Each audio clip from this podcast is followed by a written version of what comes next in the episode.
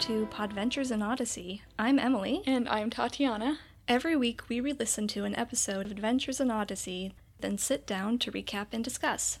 We're going in album order, and today we are in album 2, listening to episode 4. The episode title is Stormy, Stormy Weather. weather. Since my man and I ain't together.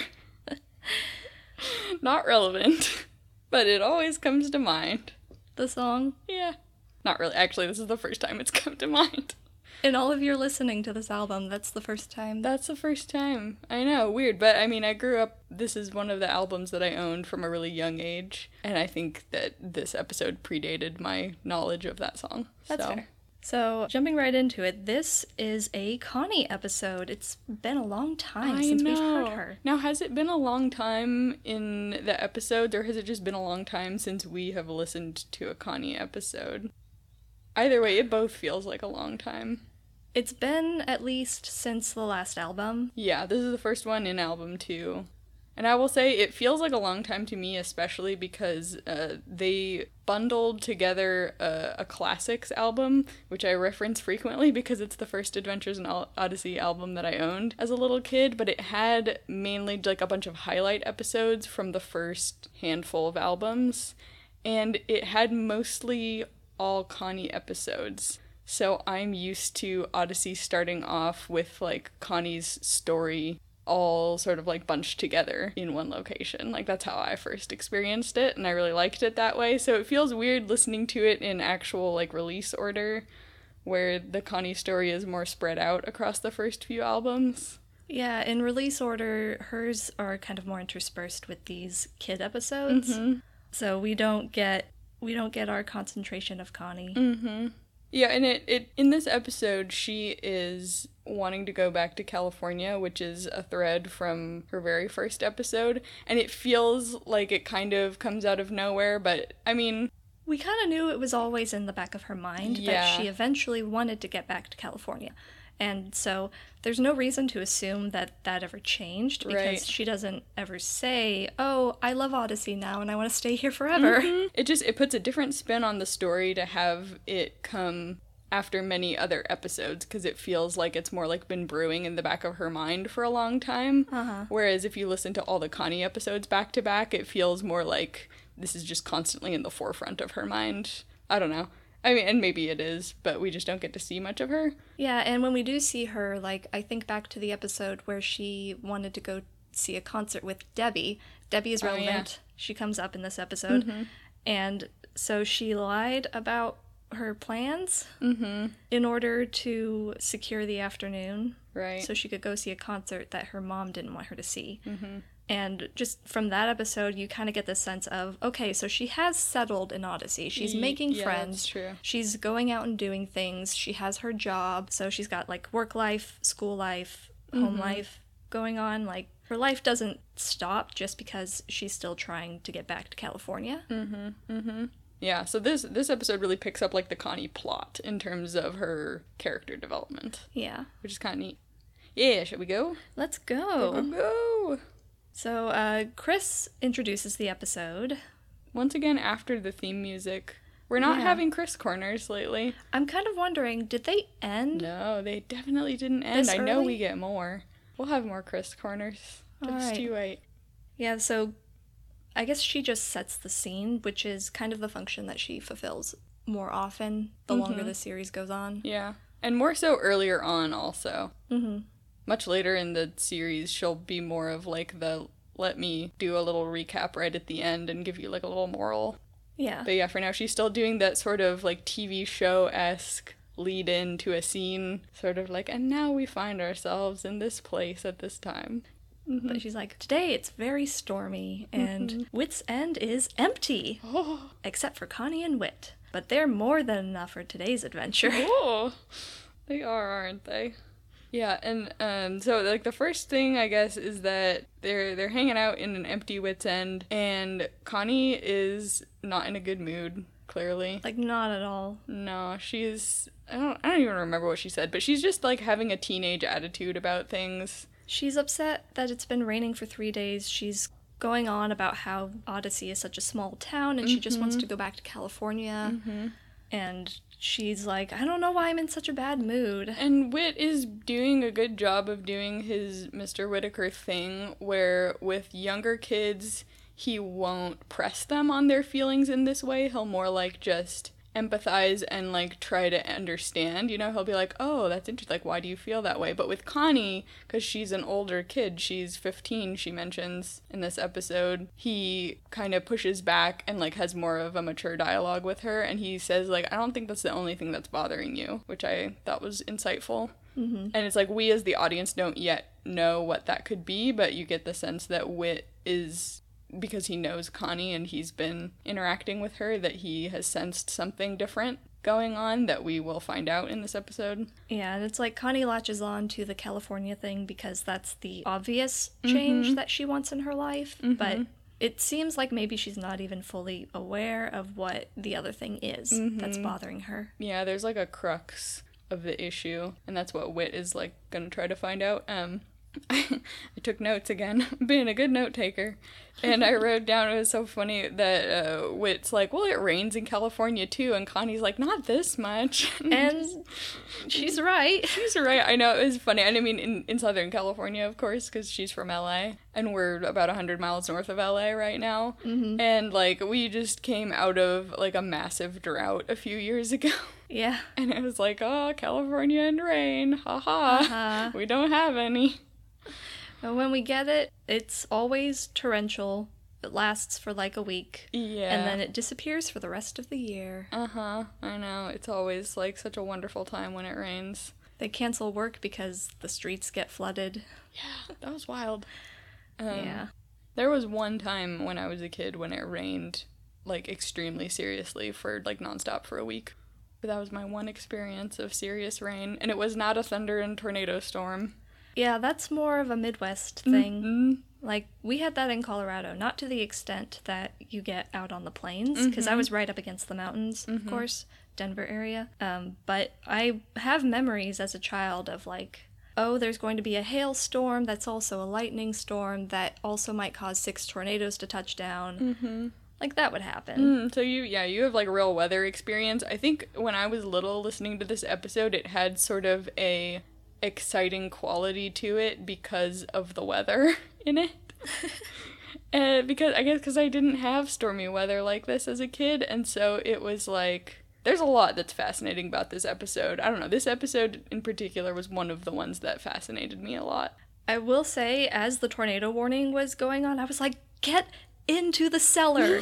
Please, get in the cellar. Uh, Connie's. Yeah, Connie's the- like walking around in the storm. Whit's walking around in the storm later on. I'm like, people, get inside. do not be outdoors at all right now. That's interesting that you have that sense of urgency because I'm just like, I don't know, they're in the rain. Hmm. different places, different weathers. Get in the cellar. Get under a table. Yeah, I know. Okay, we're getting ahead. Shall we Anyway. uh let's see. So so Whit asks this kind of piercing question and they don't really have time to get into it. I right? think Because Tom comes bursting through the door, Mhm. soaked. soaked and being his goofy Tom self that he is at this point in Odyssey. It's like, oh, you know how I am when it rains. Wet. Everything just gets so wet. Like you can't think of a synonym and they're chuckling about it and Whit and Tom are being their jovial palsy selves. mm-hmm. And um Oh, and Tom brings up the fact that, oh, Connie, are you like looking forward to, or says Mhm. something about her running the Bible drill. drill. Yeah. Uh-huh, yeah, he he like assumes it. And he he has not read the room because Connie is clearly like in a sour mood right now and he just comes in all happy and bouncy and like, "Hey, I hear you're doing Bible drill," like kind of thing. And she is like, "What?" And in the background, Whit's like, "Hang on, Tom," like from the other room as he's making them tea. It's like, I haven't had a chance. Mhm. Connie, meanwhile, who told you that? Yeah, she's kind of like snapping at Tom just a little bit, and then Whit comes in and apologizes that like I I was gonna ask you, and the kids asked me to ask you because they loved when you did it the last time, and you know, so what do you say? And Connie is not here for it. Mm-mm. There's like a sense of already she's in a bad mood and she's already kind of testy about how everyone is preaching at her all the time, Mm-hmm. as she puts it. That's yeah, I think that's kind of when she like lets loose Mm-hmm. on those things a little bit. She's like, "No, I'm actually sick of the Bible and all this Bible stuff and everybody trying to get me to I don't know, be interested in the Bible and preaching at me." And Tom seems a little taken aback by that. Like he's like, "Oh, preaching at you? Like, oh, didn't know that you felt felt it that way." hmm Yeah, so Connie decides she's gonna go for a walk in the rain. and this was something interesting. She says she's going for a walk in the rain. She doesn't say where she's going, but everyone assumes she's going home. Mm-hmm. Yeah. I mean, where else could you go though? If you go for a walk in super heavy rain, you're probably gonna end up going to shelter, maybe. Probably. Yeah, I don't know, I don't know why she didn't just say she's going home, but she's not going home. Uh, in the next scene, she goes to her friend Debbie's, who was mentioned in that earlier episode. Uh huh. Um, They have an interesting interaction. they really do. Yeah, I was thinking during, I was like, now this is some interesting content. Where Connie has complained in the previous scene about, like, all these kids kind of thing. Like, she's somehow annoyed with having to be around kids all the time. And I'm like, oh, it's your job, but, like, I kind of get it.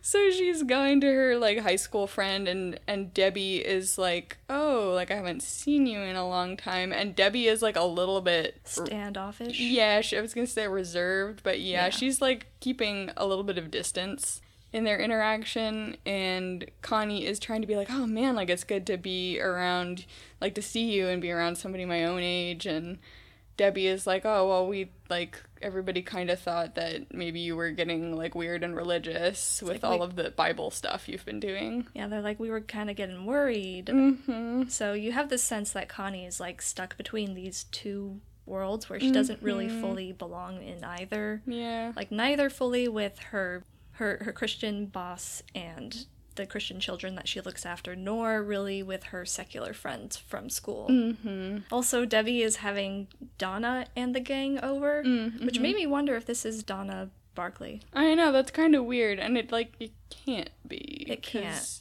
I mean, maybe it could at this early point in Odyssey when Donna's just been introduced, but I think Donna's Donna's like twelve. It can't be Mm-hmm. Donna. I know that was my thought too. Donna says she's twelve in the Yeah, yeah, previous yeah. episode. That's Connie is fifteen. Mm-hmm. So they're not peers quite yet. Mm. Okay. Oh, Different Donna. Settled. So yeah, so the Debbie's having some other friends over to just like watch movies or whatever. While the rest of her family is out of town visiting her mm-hmm. grandma. And Connie's like, "Oh, it'll be really great to see the gang." And then Debbie like totally gets like really awkward and like, "Oh no, like oh, there's already going to be too many people." Like and you know how my mom is Uh-huh. about me having friends over. Like you should probably just go. And actually, I don't know if awkward's the right word for it. She is actually astoundingly straightforward in terms of telling Connie like, "I don't want you to be here." But in a very roundabout way. Yeah. Like just saying like, "Hey, maybe next time." mm-hmm. Poor Connie. Yeah, poor Connie. It is kind of interesting to think about because you kind of get the sense that her friendships with Debbie and whoever else is in that whole gang are not actually real, real friendships. Right. And that's kind of what the episode is about in a sense. And the episode never explicitly tells you this, but it kind of feels like this is the thing that Connie is being moody about. Right. is that she isn't having time to spend with her quote unquote friends. Mm-hmm. But Debbie points out, I kept inviting you to things, but you were always turning me down. Mm-hmm. And so I just got tired of getting turned down, and that's why I stopped inviting you to things. Mm-hmm. Yeah, it makes sense. Yeah. Yeah, their communication is actually really good. it's kind of interesting to think about that desire to do something that is sometimes stronger than the actual enjoyment of doing the thing itself. Like Yeah. Connie's wanting to hang out with kids her own age and like these specific friends that she's made in school. Like she really wants to do that or like she feels like she wants to do that and she feels really strongly like she wants to go to California and those desires are like more consuming than actually doing the things end up being. Like because she she visits Debbie, but she doesn't end up hanging out with her, and it's kind of like, well, I mean, you get that sense because she turns Debbie down all the time, and it's like if she really wanted to hang out with them, I feel like Connie would make time for it, you know? I kind of understood it to mean she was turning them down because of her work schedule. mm-hmm. And so, And because she committed to doing like Bible drills and stuff Uh-huh. like that. yeah. So it was previous commitments that Mhm. were getting in the way of hangout time. But it's also like, yeah, if she was interested in spending time with them, she might initiate the hangouts Mhm. during the times that she's available. Mm-hmm. And also, I mean, she doesn't need the money anymore. She's working at Whit's End at the beginning so that she can get money for a bus ticket, which she has now purchased. That's true. So it's kind of, and Connie probably doesn't even think of it like that, but it's kind of like, if you think about it, there's like a, a school of psychology, like a way of thinking about things that, like, if you actually really want to do something that is within your capability, then you would do it. Otherwise, you don't actually want to do it. This is like a way of looking at things. It's like a bit of a psychological trick. And It's a good way to convince yourself to do the things that you actually want to do when you just feel lazy. Exactly. Or it's a way to be honest with yourself. It's kind of convicting, honestly. I remember that in school at one point my, my mentor, my my psychology department mentor, like got me on one of those things. I, I forget what it was. It was some school thing where I was like, oh man, I, I wish I could do this thing, but I can't. And she was like, you can't or you won't because I know that you can do it. And I was like, okay, I won't do this thing. you have to frame it that way is mm-hmm. different, you know? I do believe there is a point though where it's like you do want to do multiple things and you just don't have the time to do all of them. Very and so you have to pick between things that you want to do like almost equally as much. Mm-hmm. And it's more like I just want to do this slightly more than I want to do this other thing. Mm-hmm. And the fact that I'm doing this thing instead does not mean I didn't want to do that thing over there. Right. It's just that I only have a finite amount of time in which I can do all these things. Mm-hmm. Or these things are mutually exclusive things. Yeah. And this is a very helpful way to think about the problem of evil. Thanks, Dr. Nelson in philosophy. that would be a long tangent, though. Oh yeah. Um, so, but no, this is really interesting to think about because this episode is really interesting. It's like it got a lot of layers, even though not a whole lot happens in it, but I'm still thinking about just how Connie is having this kind of angst and malaise about being in Odyssey, and it's got to do, like, I feel like it has to be to do with, like, faith and being bothered by these ideas and the way that these Christians are and like not wanting to be uncool but being really interested in in maybe if not like the Bible itself, just being interested in these people and being frustrated that these kind of come as a package. It's like I like Mr. Whittaker, but I don't love quoting the Bible all the time because the Bible's uncool. I think you get the sense, especially when Debbie says, We were worried you were getting religious Uh huh. that what is stopping Connie from fully diving into learning about Christianity is partly the like cultural perception of Christianity as being real uncool. is Christianity still uncool? I think it is. Within certain circles. Yeah. It's not something I think I personally grew up with. Probably just because I attended private Christian schools Mhm. and church and never really ran into the people who thought this way. Mhm. Mhm. But yeah, I know it's the reality for a lot of people. For a lot of people, yeah, and if not like specific individuals, then like popular culture. Yeah. Like the Christian dude is not the cool dude in a movie or something, a secular movie. No, not generally. Yeah. But anyway, I really just find it really interesting that the, the way that they portray Connie's internal struggles throughout this episode without explicitly having her say, I'm wrestling with two different groups who want two different things, and I kind of want to be a part of both, and I kind of want to be a part of neither at the same time. hmm And seeing California as like an escape from this whole weird situation that she finds herself in. California is her out. Yeah. It's her out. It's like her idealized place where everything is cool and fun and comfortable. And certainly she's seeing her past through rose tinted glasses at this Mhm. point. Mm-hmm. So Connie takes Debbie's cues and leaves and says, I'll see you next time. And then we cut to Whit's End, Mm-hmm. where Whit is getting a phone call from Ms. Kendall. Mm-hmm. And mom. overhearing on the radio also that there's a tornado warning. Yeah. I think that's where he, he hears it and he thinks, okay, I better maybe secure some of the windows upstairs. Foreshadowing. Foreshadowing. oh my. yeah, and then that. Mm-hmm. So Connie's mom calls. And he finds out through this phone call that Connie has not come home yet. Mm-hmm. It's been half an hour, and I guess everything in Odyssey is closer than a half hour walk. So he offers to go out and search for Connie on her behalf because he's like, Don't go out, it's dangerous, stay inside, like, I'll take care of this. Mm-hmm. And he's like, I know the paths that she takes, like the shortcuts she takes. And I'm like, oh, that's I a nice little detail That- that, kind of points to the closeness that they've engendered up to this point. Mm-hmm. Yeah, me too, totally. So much good characterization in these shows. So out he goes, grabs his his raincoat, his rain boots, and then um now cut to Connie gets home and she's in a horrible mood. She comes in like being like, I hate it, I hate it, I hate it. and her mom is like, Whoa, you can't just like burst in like that, being all crazy and moody and stuff. She demands to go back to California. Yeah, and this is and and this is another good scene where there's really great communication between Connie and her mom because her mom is like, "Where's this coming from?" and Connie is like, "I mean, it's been it's not coming out of nowhere. This has been brewing for a while." I just haven't said anything about it up to this mm-hmm. point. And then her mom is like, "Okay, well then it's not fair for you to be really really upset about it since I don't know anything about what's going on." And then actually Connie calms herself down. I was like, "Good on you, Connie." Yeah. having some emotional self-regulation skills.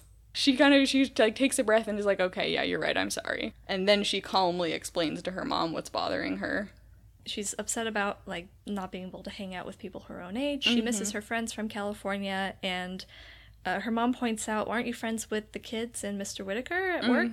And she's like, "Well, the kids are so young and Whit's so her mom says, "Careful." mature." yeah, nice saves, Connie. That's cute. And this is this is like the what Adventures in Odyssey like this is what the writers make out to be the crux of the episode, mm-hmm. which is the the whole question of finding friendship and connection among your peers versus in unexpected places. I guess. So Connie, after going on and explaining this, asks her mom to like make a decision about whether or not she can go. Mm-hmm. And her mom says that she'll think about it. Mhm. And Connie is like, "Oh, that means yes because whenever you say no, you say no right away," hmm which is kind of cute.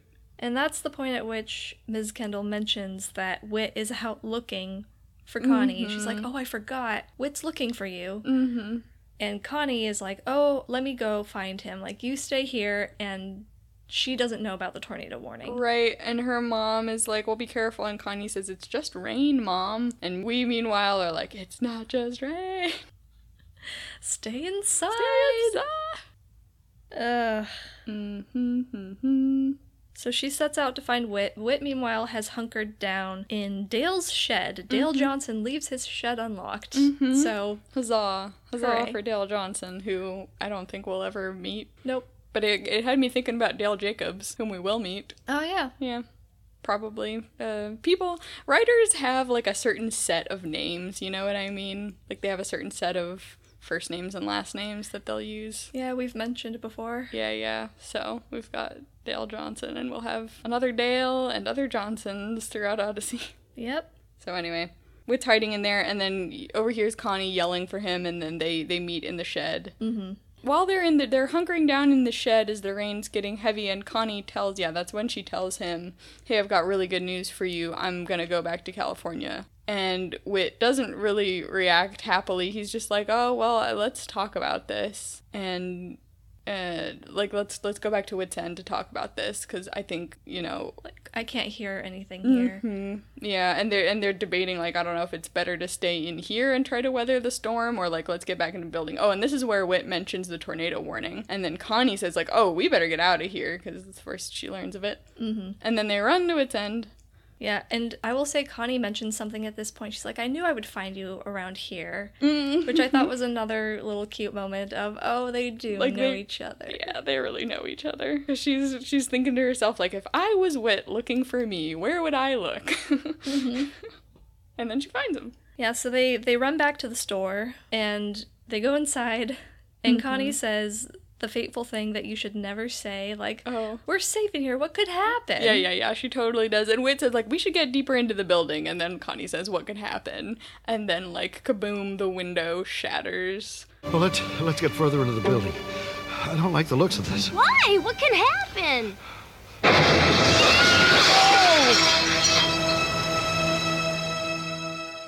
Um, Yep. Oh, such a dramatic moment. It was very frightening as a kid. hmm And then we cut to commercial break. Oh, Chris, dramatic commercial break. Are Whit and Connie all right? Are they though?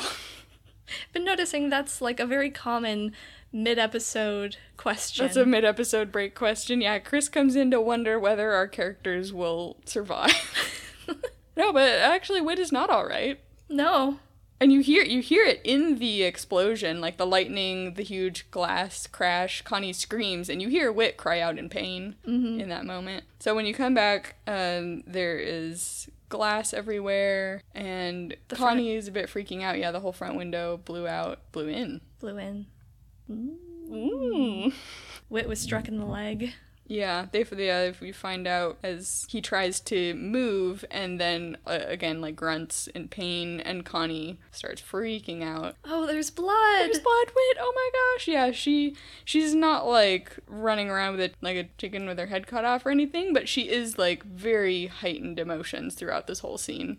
Now this scene, I should say, this is, scene is what fascinated me as a kid, and I do not the, the friendship message did not land on me as a child like at all.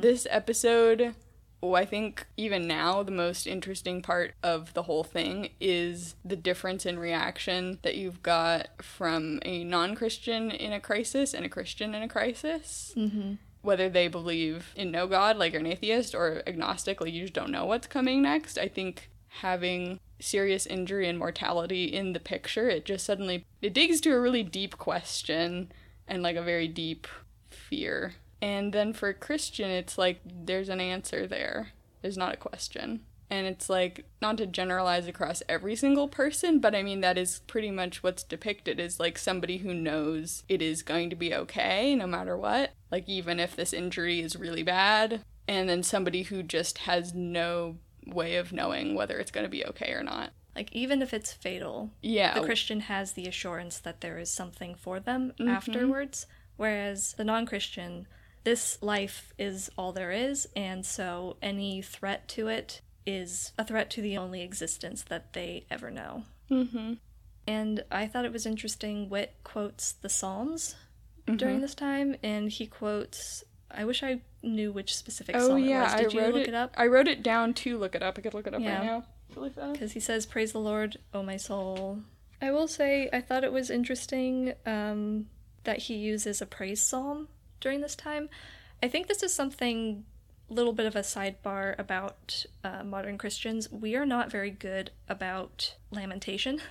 Mm-hmm. And I mm-hmm. think not to say that this is an inappropriate response to the situation, but I feel like for another person, a lamentation psalm would have been an equally appropriate mm. response. Mm-hmm, and just the emotional reality of that moment, however you're reaching out to God, is personal. Yeah, yeah. That's a really good way of putting it. Because there is space in the Christian faith for, Lord, why is this happening? And, like, where are you in this moment? I don't see you. But always ending, coming back to, Lord, you are good, and I know that you are in control. Emily's soapbox sermons.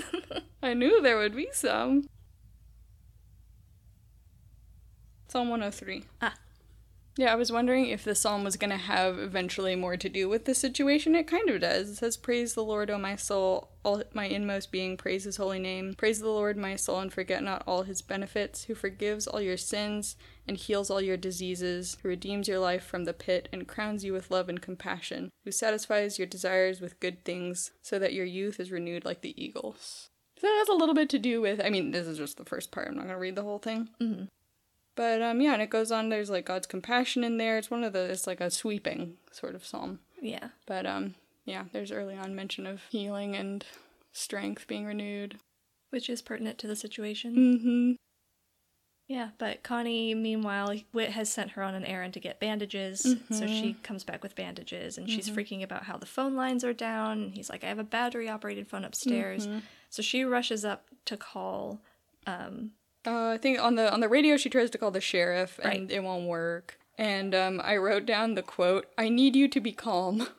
It was it just struck me as funny, mainly because of knowing Connie throughout the whole series and how it's like Connie is just not a calm person. no, she is not. she is she is a certain way in a crisis. hmm Yeah, it just struck me as funny because, like, of Connie's personality, which you know from the whole series is just she's just not a calm person. That's just how she be. So the phrase "I need you to be calm" it just struck me as really funny being directed at Connie. And she does she does manage to pretty much keep her head, but she is definitely despairing throughout. Like she is not okay with what's going on. I hope you don't hear these dogs. We hope. having a party. Just takes one to set the rest of them off, huh? yeah. Oh my word. Um. One more thought in this scene that we've kind of already touched on, but the um, Whit, while you know, Whit has been quoting the Bible to himself while Connie is trying to find bandages and trying to find the radio. And then when Connie is back with him and despairing, like, "Oh, your leg, it's really bleeding, and the radio won't work. What do we do?" And Whit is like, "It's okay. Like God is watching over us." And I think he prays at the point, or does he keep uh, praying through the Psalms? Um, I think he's still he, he's still quoting the Bible, like with Connie there, even after she's had this outburst earlier that day of being sick of all this Bible stuff being preached at her. And it's just it kind of struck me as something that I have found true, and maybe a lot of us have found true in life that um, people respond very differently to the Bible in a crisis. Yeah. Like, as sick as you are of the Bible, maybe in normal times when life is going really well, I've noticed like atheists and agnostics and people who really don't want to hear about faith, they they want to be prayed for. Like right then and there while bad things are happening. It's kind of like that anchor. Like you can just see the difference in a crisis Mm-hmm. And or people just get open to it you know they're like i'm so out of control right now just like anything that feels in control seems good to me Yeah. And then Connie's mom shows up mm-hmm. at the shop. yeah it was like right them. after Whit's like it's gonna be okay and he's praying and then yeah connie's mom june shows up Mm-hmm. And Whit praises God mm-hmm. for that mm-hmm. immediately. Mm-hmm. And then we cut to the hospital, Mm-hmm. And Connie is coming into the room to see Whit. Mm-hmm. And Whit, meanwhile, is like, "They want to keep me overnight. I I'd go and help clean up the shop myself right now if they'd let me leave. connie's like wait you have 18 stitches That's more than a few." Classic Mr. Whittaker. What else is classic Mr. Whittaker in this episode is that he, a few times, is about to sit down and read a book and then gets interrupted by having to do other things. Yep. Yeah, and I think it's in the in the hotel. He's like, well, or the hotel, the hospital. He's like, I guess I'm gonna read. I have time to read my book. I don't know. That was just like off topic, but like a character trait kind of thing that gets introduced here. There are other episodes where he is sick or injured or whatever, bedridden, and is like, oh boy, time to read a book. He does love to read. he does. So yeah, Connie brings the book for him so he can read in the hospital while he's bedridden. Mm-hmm. And then we have a great interaction where Connie apologizes for panicking Mm-hmm. and asks Whit what he was quoting from the Bible. Mm-hmm. She was like, "That was the Bible, wasn't it?" He's like, "Yeah, it was the Psalms." Um, I wrote down what Connie said in that, and she was like, "I was panicking." She's like, "But you're okay." And she's like, "You're always okay," which is I don't know. It is like the way that she said it, and I don't know. It's kind of something that I resonated with in terms of I guess what we talked about earlier, and then also in being told that in life as well. I've been told that before by friends who are not believers, just and by believers as well during some difficult times in life. They would just mention like, but you seem really solid, or like you seem to be okay, or you seem whatever, and that is peace that only comes from Christ. Is neat is the kind of thing Connie is like starting to notice. Even in the in the first episode that in which she is pushing back against all this church stuff. I guess she's not enthused about it in her introduction, but right now where she is explicitly annoyed by it. Like even then she can't help but notice that there's something different about Whit. Yeah. Then this is the point also where Connie offers to take care of the shop until he gets better. And he's like, mm-hmm. well, what about California? Mm-hmm. And she kind of was like, "I'll put it off. Eh, Somebody's got to do the thing." So she kind of it, she she gives him this speech about um how it- she she returns to the friendship thing. After Whit apologizes Yeah, for so taking gr- her for granted. yeah, I wrote down Whit learns a lesson that he didn't need to learn.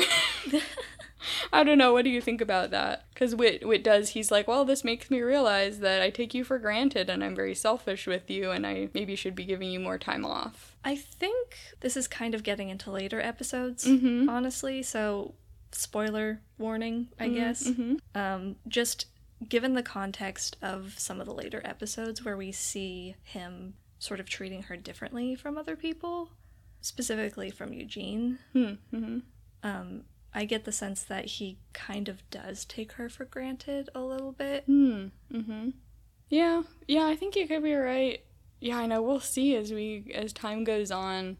Connie and Eugene are in like very different circumstances, and it's like it's hard to say, and I'm sure it's hard for Whit to say too, like how much of that is because of who Connie is, and how much of that is because she's a high schooler and Eugene's a grad student, and those kinds of differences. I think it's just it's sort of a recognition that he was kind of crossing an unspoken boundary with Connie Yeah. in terms of her time. Well, yeah, he wasn't. He's just recognizing that he wasn't being considerate. And I did. I even though I wrote down he learns a lesson when he didn't need to, but at the same time, it's the kind of thing that a mature Christian does. It's like if you look at a situation in terms of, well, I'm not the one who needs to learn a lesson in this situation. That's not the attitude that God ever calls us to. Mm-hmm. God is always working on each of us, and even in the situation where Connie has a lot to learn, Whit is still seeing things that he is recognizing in himself. And even though Connie is like, oh, you don't have to apologize, and then explains her side of things, like Whit, I think, like you pointed out, he's recognizing that, like, he in his own heart was not being considerate of her time.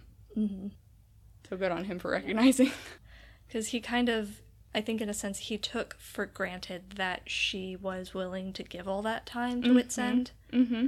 And it probably just never crossed his mind to ask if she would want more time for herself. Mm. But then Connie comes back with saying, like, you know, this whole experience made me realize that you and the kids really are my friends. Yeah. Which is what her mom pointed out to her earlier. Like, what about Whit and what about the kids? They can be your friends. And Connie's like, meh.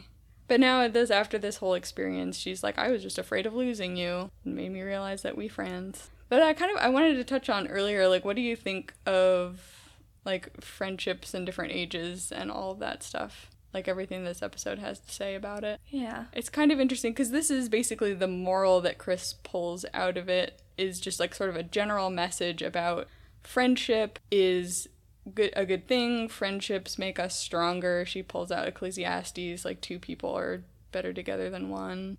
Um, and then she also says like and you know look for the friendships in unexpected places with people who are older than you and people who are younger than you and it's like that's nice but um I just I I remember thinking earlier on like Connie like I get that feeling of needing friends your own age, especially as a teenager.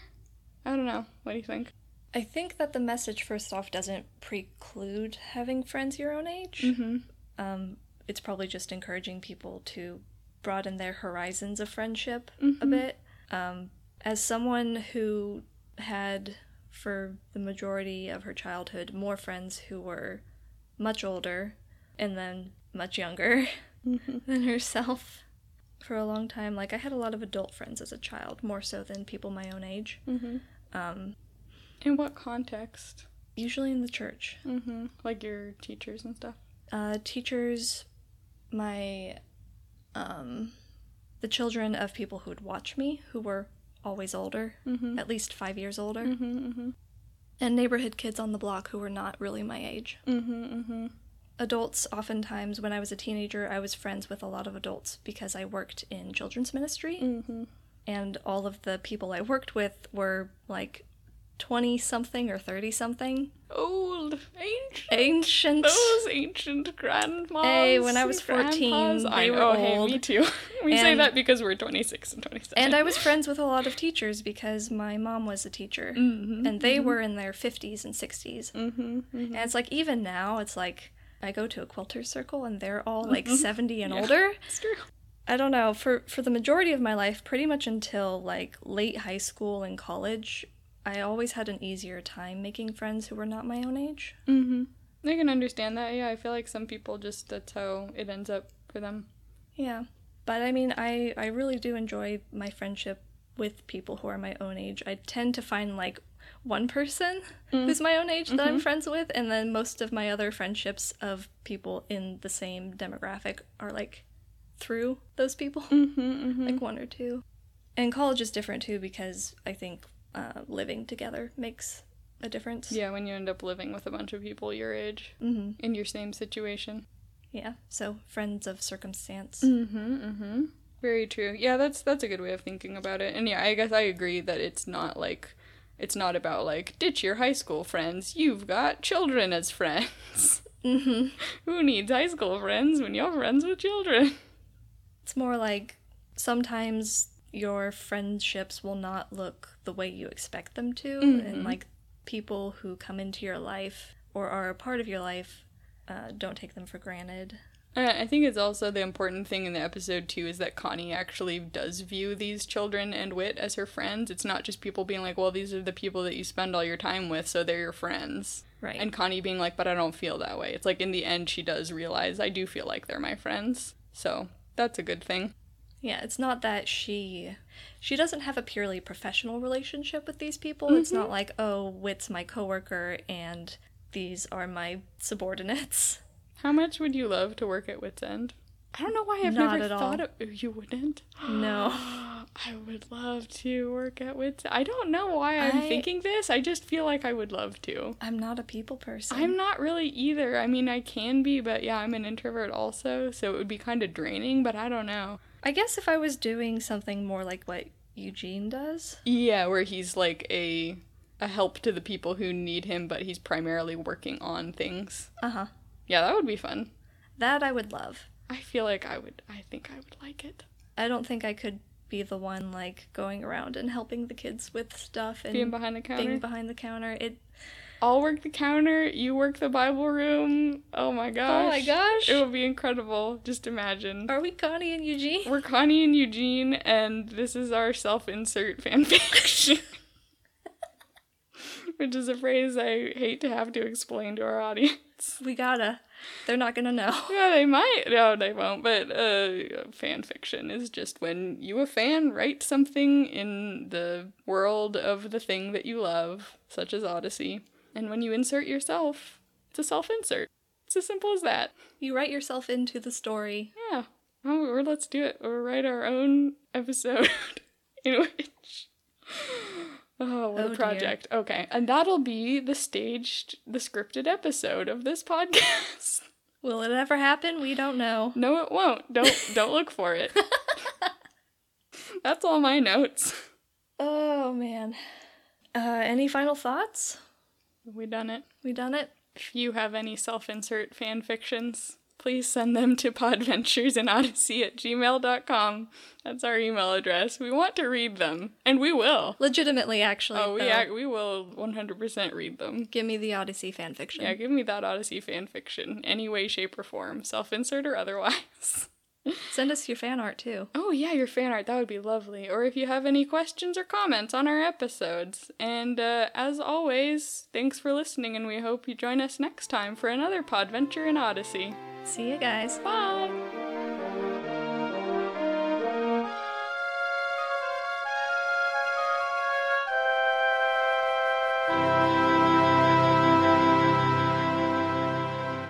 We'll have more Chris corners. Just Alright. you wait. Just you wait. Sorry, totally different totally keys. different keys.